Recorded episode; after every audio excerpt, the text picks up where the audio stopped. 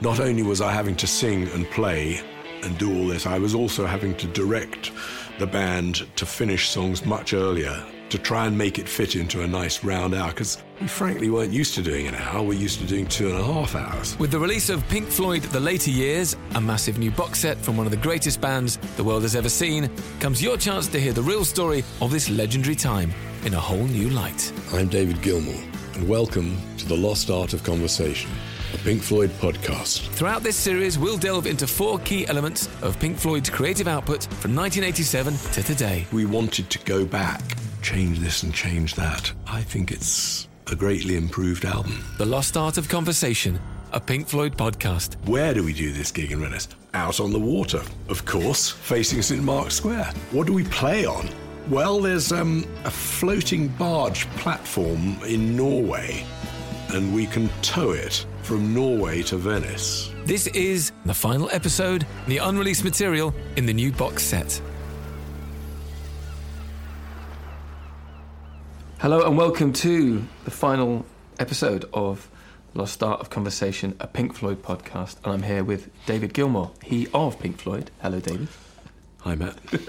so we've covered the work reflecting this new later years box set. We've looked at the studio, we've looked at live, we've looked at the artwork and the visual language surrounding the band. But there's a whole host of unreleased material in this set. There's yeah. hours and hours of mm. visuals and recordings and stuff. Some of the things that are documented are pretty pretty important little moments, kind yeah. of you know moments that represent a lot to people. Um, the first one we can look at is, is the gig you did in Venice yes. in 1989, a show that has passed into legend um, how were you first invited? Were you invited even to play? How did it work? Not a lot of people play gigs in Venice for obvious reasons. You're asking a lot. I am. I mean, 1989, that's 30 years ago. Okay. I can't remember how it came about, or, but I do remember, you know, the word coming up gig in Venice, do a gig in Venice, do a gig in Venice. And you're going to go, absolutely, of course. we we want to do a gig in Venice. Where do we do this gig in Venice? Well, out on the water. Of course, facing St Mark's Square. Yeah, makes sense. What do we do? What do we play on?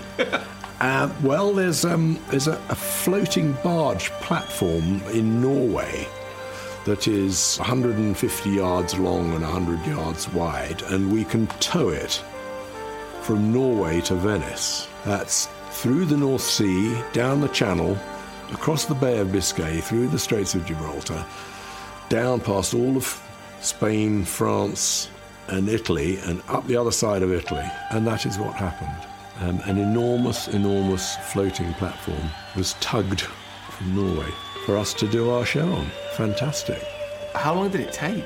Well, I've no idea, but I imagine weeks. I mean, how long would you think? A month, maybe more? I don't. I, I honestly don't know. But I don't have a picture of it. I've never seen a picture of it. No one ever took one that I know. But I mean, how are you going to do this sort of gig? I mean, I suppose you could get lots of small ones and tie them together, but then they're doing what they do, you know, one yeah. going up and one going down. Uh, I, don't, I don't remember quite how all that worked, but it was a fantastic occasion. The I think the the whole of the city of Venice had promised us everything. Loos food, you know, for the massive amount of people who were going to be there, and I don't think they even quite understood how many people were actually going to turn up to this thing, and it, it was enormous, and it seemed as if the entire town council disappeared on holiday somewhere else for that weekend, because I think an awful lot of the audience couldn't find food, couldn't find public toilets there were logistical nightmares to do with it. There was supposedly some damage to one or two buildings, which they blamed on our fireworks, but obviously wasn't, because they were out over the water somewhere. There was um, a little bit of bother about the whole event.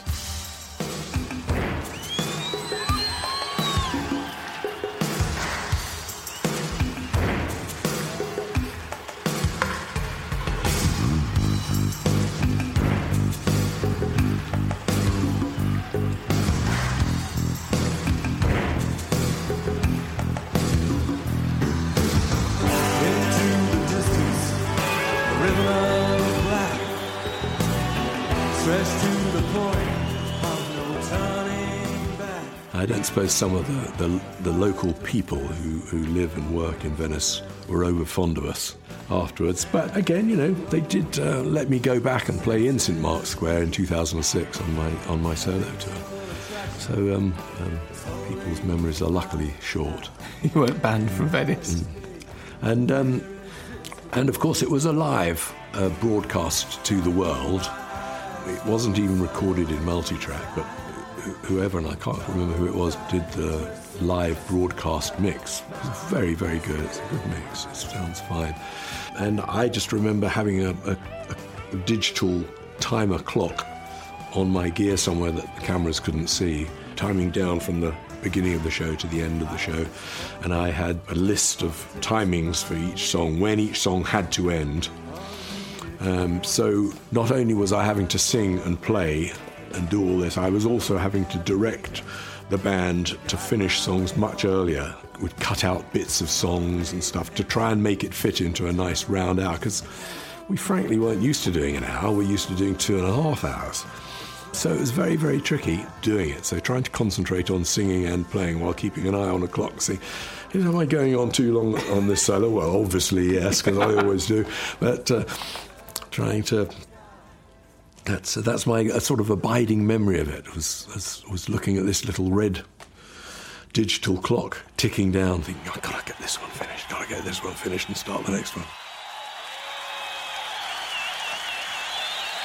Grazie, thank you very much indeed. Buonasera. Right, we're just going to get on with some music, okay? Have a good time, we're going to.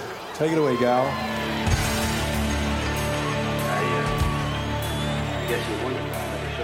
Sound engineer Andy Jackson.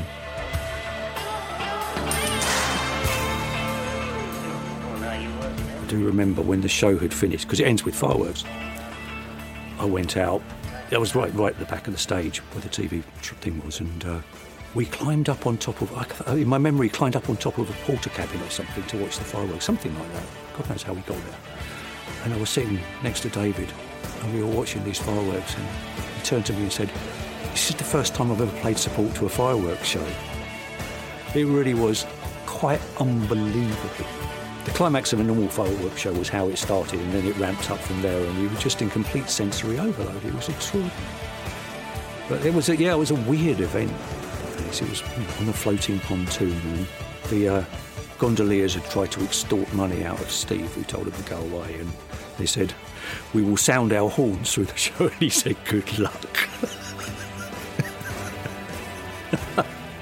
and you can hear in the gaps.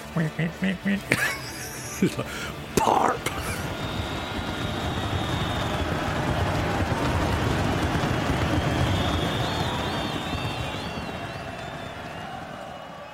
Another big show, another important show that's featured in the set was your performance at Knebworth in yeah. 1990.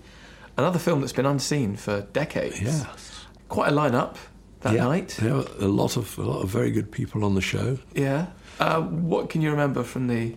I remember beforehand them asking us to do it, and I can remember saying to Steve, "Tell them that we want an hour of darkness."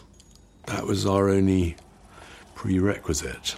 But uh, it's in the summer, so darkness happens quite late. So uh, it, I think it meant that we closed the show, um, which some people slightly grumpy about. But um, we got our hour of darkness and half an hour of rain and God knows what else. Anyway, it was um, it was wet, but uh, it went really well. It was a really good show. Those huge wind, slashing rain coming straight onto us. I must have been using a, a radio mic on the guitar at that time because it would have been too dangerous uh, to been in all that wet with all that electronic equipment.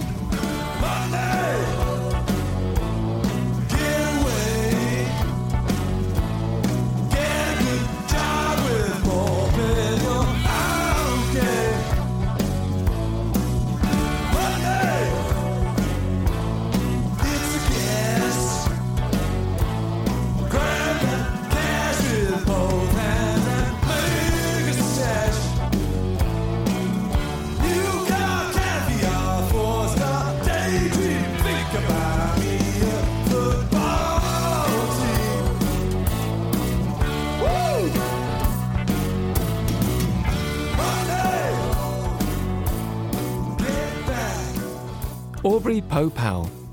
Prior to the Knebworth concert, there had been a great debate as to who would finish the show, who would close the, the gig. Paul McCartney, Pink Floyd. Well, in the end, Pink Floyd won out, and Pink Floyd wanted to close the show at sunset. One of my better memories was the two managers of Paul McCartney and of Pink Floyd arguing by the side of the stage at the closing moments of Paul McCartney's set, which was running over probably quite deliberately, and of Steve O'Rourke saying, Get Paul McCartney off the stage right now, and Richard Ogden, who was Paul McCartney's manager, saying, Well, you go and drag him off then.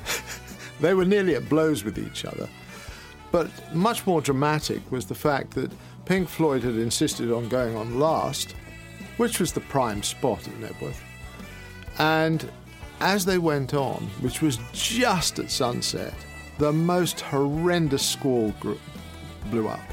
I mean, this was a, a storm of unprecedented proportions.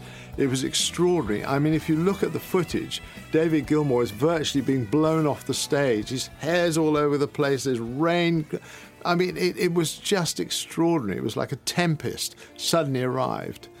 Uh, and it somehow added to the drama of the day. You know, it really did. And I'm sure it was most unpleasant for the participants in the band, but actually for everybody in the crowd, it was pretty remarkable. Yeah, a great show. I remember thinking, you know, you can hide from this rain or you've got to embrace it. And there's only one thing to do is get out there and enjoy it.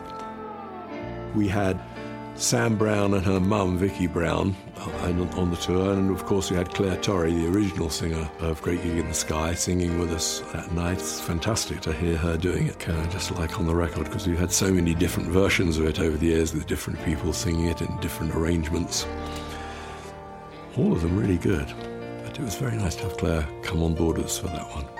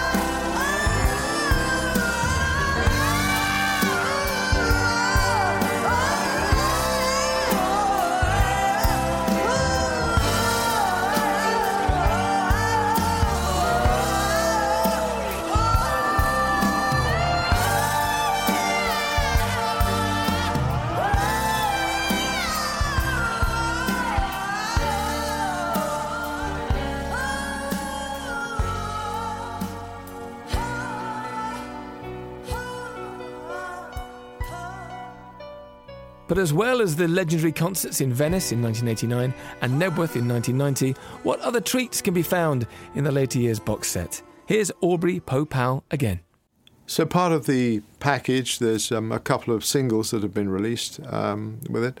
Uh, one is Arnold Layne, and you know it, we wanted a, a, fresh image on that, you know, not not something from the past.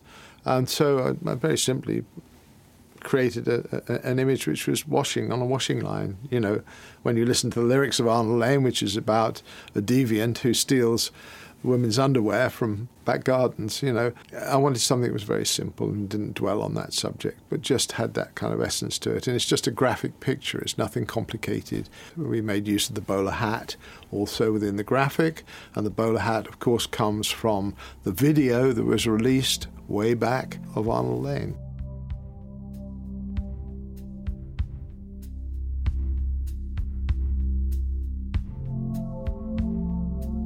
The seven inch single I enjoyed doing most was actually Lost for Words. Because if you listen to the lyrics of Lost for Words, it's really about a man who's contemplating on his own anger and rage within a set of circumstances. I don't want to say it's about Pink Floyd, but it might be.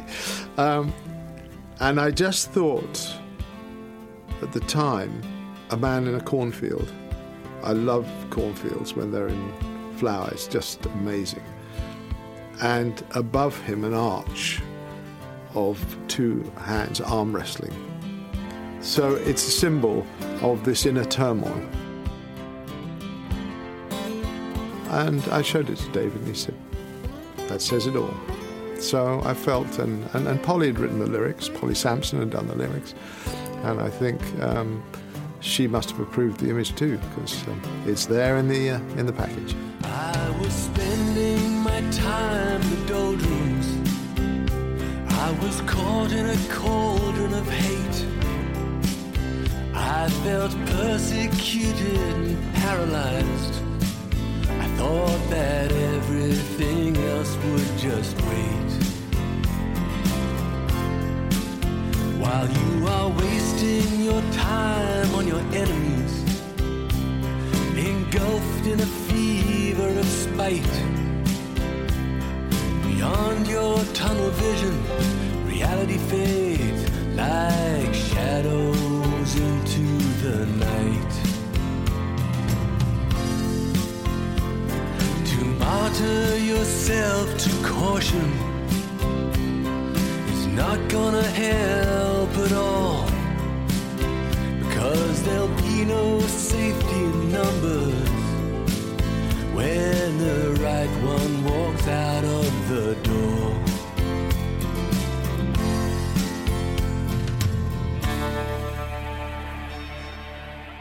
The halcyon days of album covers really 1967 to 1982. And the advent of the CD, which went, you know, from an album cover this big to this big, uh, sort of was the death knell, really. But vinyl has seen a resurgence. Vinyl has never gone away, but it's nevertheless, it's a joy to me to have vinyl come back in the way that it has done with Pink Floyd on this, this later years project. There is a spin off from the box set, which is called The Later Years Pink Floyd uh, 1987 to 2019, which is a black and white photograph that I took in 1975 in Iceland. And when you look at it, it's, it's two guys reading a map. When we had to create the, the vinyl package for this, I went to see David and Nick and I showed them this photograph. And what's appropriate about it is that in 1987, when Roger Waters had split from the band and they went on to make Momentary Lapse of Reason, it was just David and Nick left. And how worrying was that, that they had to continue on with Pink Floyd and come up with the goods. I mean, it was an anxious time. And this symbol of two guys looking at a blank map in a kind of barren landscape full of steam somehow conjures up the feelings of the time. And when I showed it to David and Nick, they both went, Yeah, great, love it, let's do that, perfect. And I'm really pleased because I'd taken the photograph with the intention originally of showing it to Pink Floyd for an idea, either for Wish You Were Here or Animals, you know. And still, one I never felt it was appropriate, actually, so we never did. So it lay in a box until about six months ago when I pulled them out of an archive and I thought, you know what, I've always loved this picture and I think it's it's the right thing to do. And they both agreed. It was it's fabulous, you know, wonderful.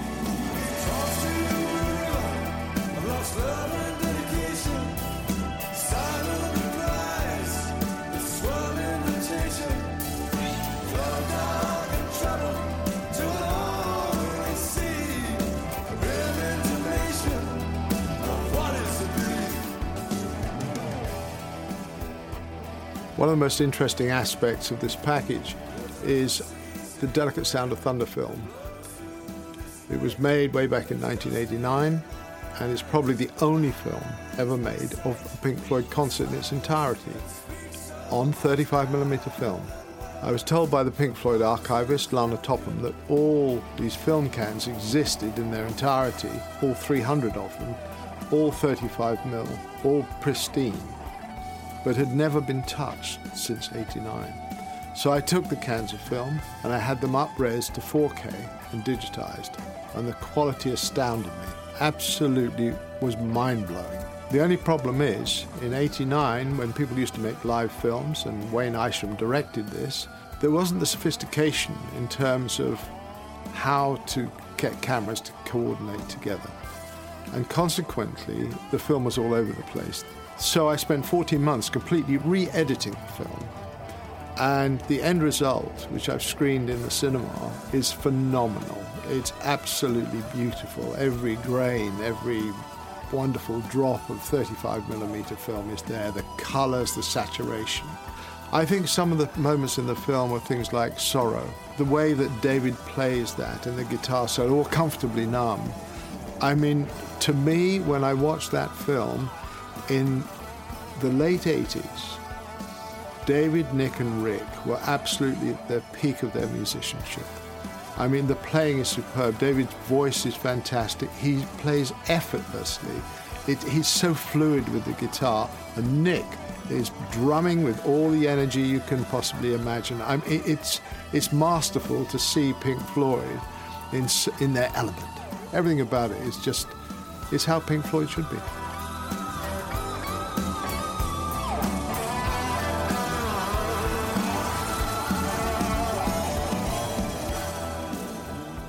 The final Pink Floyd album, The Endless River from 2014, is also represented in the box set, as well as footage from the album launch and a never before released film by Ian Emes, which provides visuals for the whole record. You can also hear the interview that David Gilmour and Nick Mason did on the Astoria studio boat just before the album came out.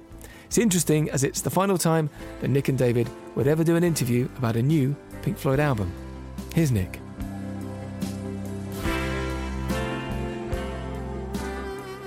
This album was going to be half of the Division Bell. And the Division Bell would be consist of, uh, funnily enough, almost a throwback to Ummagumma or something like that, where uh, half of it would be studio, sort of full-on studio songs, more or less. Then there'd be this ambient album that would be really something completely, completely different. But we ran out of time. How does one run, run out of time? We, I think we just ran out of attention almost and, into how it would be, how it would work really, and how to make something really good out of it. And in fact, the, process of putting this together has taken a long time. This, I mean, it's probably been a two-year project plus. So I think I, I can absolutely see why we weren't able to do it at the time. What would Rick have made of the album? And the, you know, there is going to be a certain amount of hoo ha around the release? Both those things, musically and then in terms. I think Rick would be thrilled. Actually, I think perhaps this this record is is rather a good way of recognising a lot of what he does. No, I think I think he'd be really pleased. I mean, I, I think if he had a criticism, it would be the usual one for any musician in a band, which is, could you just nudge the keyboards up a little bit? Did you go back and listen to a lot of the previous records when you were putting this one together to kind of form a. Ab- absolutely not. Never listened to the old records. Inevitably, sometimes you do by chance almost, but I certainly would never by choice put on one of our old records. I think because I tend to listen to them critically rather than enjoy them.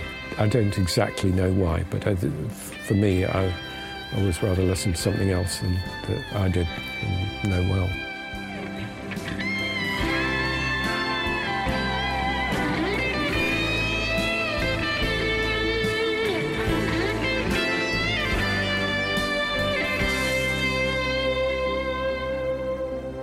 The later years box set contains some incredible stuff. There's the three studio albums, live material, concert films, unreleased rarities, and loads more. But it also includes a very special concert held in London in 2007, one arranged to pay tribute to the late Syd Barrett. We're going to do Arnold Layne for you.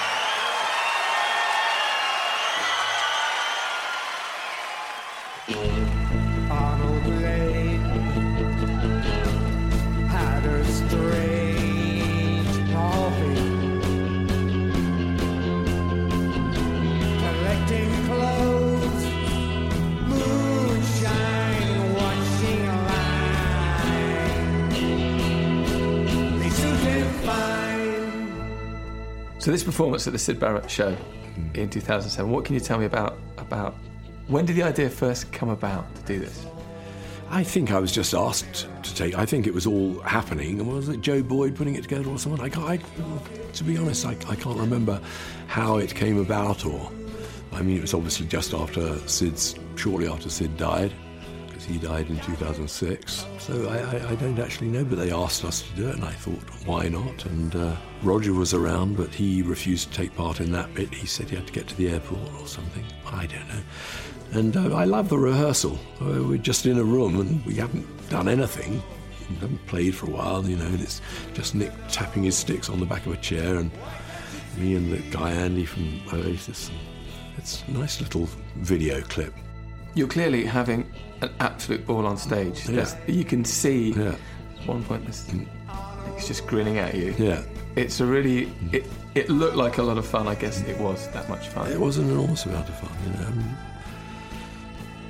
you know, the, the era of Syd being in the, in the Pink Floyd band was like, like something completely different. I mean, it's chalk and cheese, the, the, the different periods. But, uh, you know, Syd was a friend of mine and his talent was exceptional, quirky, original sort of thing. And, and sometimes to go able to do a little bit of, of his material, that was enormous fun doing that little tribute show. There's something really nice about watching you all play, Mm. kind of visually unadorned. Yeah. Nick's just got a little Mm. drum kit, and there's no big screens. Yeah. It's just, it's just the group. Yeah, and it still works.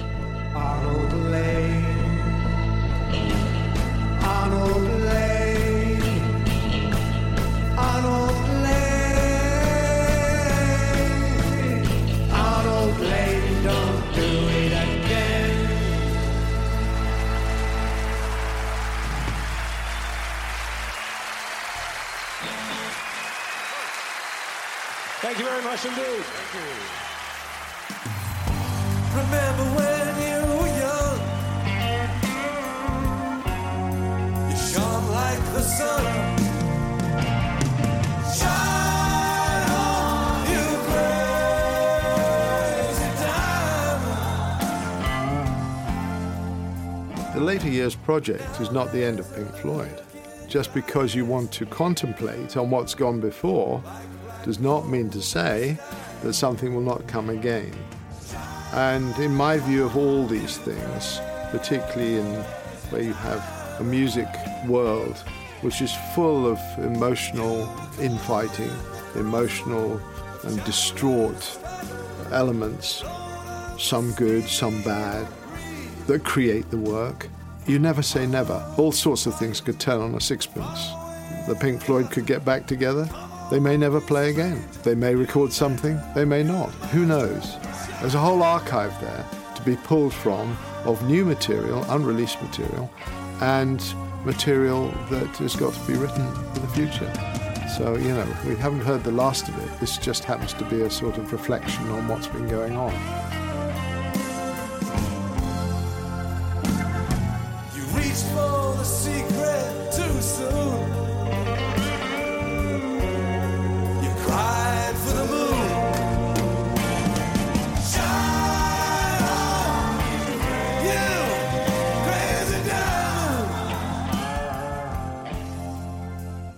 Can't let you go without asking what's next. I mean, this is the thing. We've this beautiful box set is is there documenting all this stuff. What else are you up to in your musical?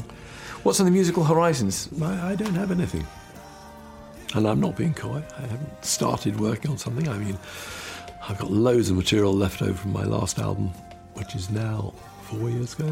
And one of these days I'll start sitting up at that desk over there and start putting it all together and seeing where I get to. But I don't, I haven't made any sort of plan yet. I mean, I did most of the On an Island album was made in this room. Um, a little less of the the follow follow up one, the Rattle That Lock one, which I did most in Brighton. But the desk just behind me that you're looking at right now, Yeah, you'll be there at some point, maybe. yeah. It's all designed to work as a one man operation, which is the way I, in my rather hermit like way, tend tend to like to do things. I should try and get out more.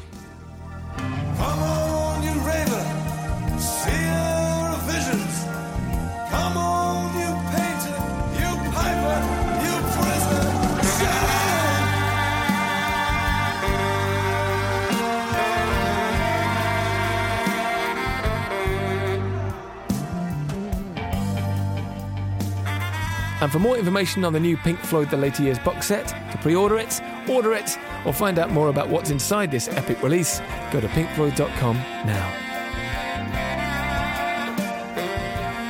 This has been a Cup and Nuzzle production.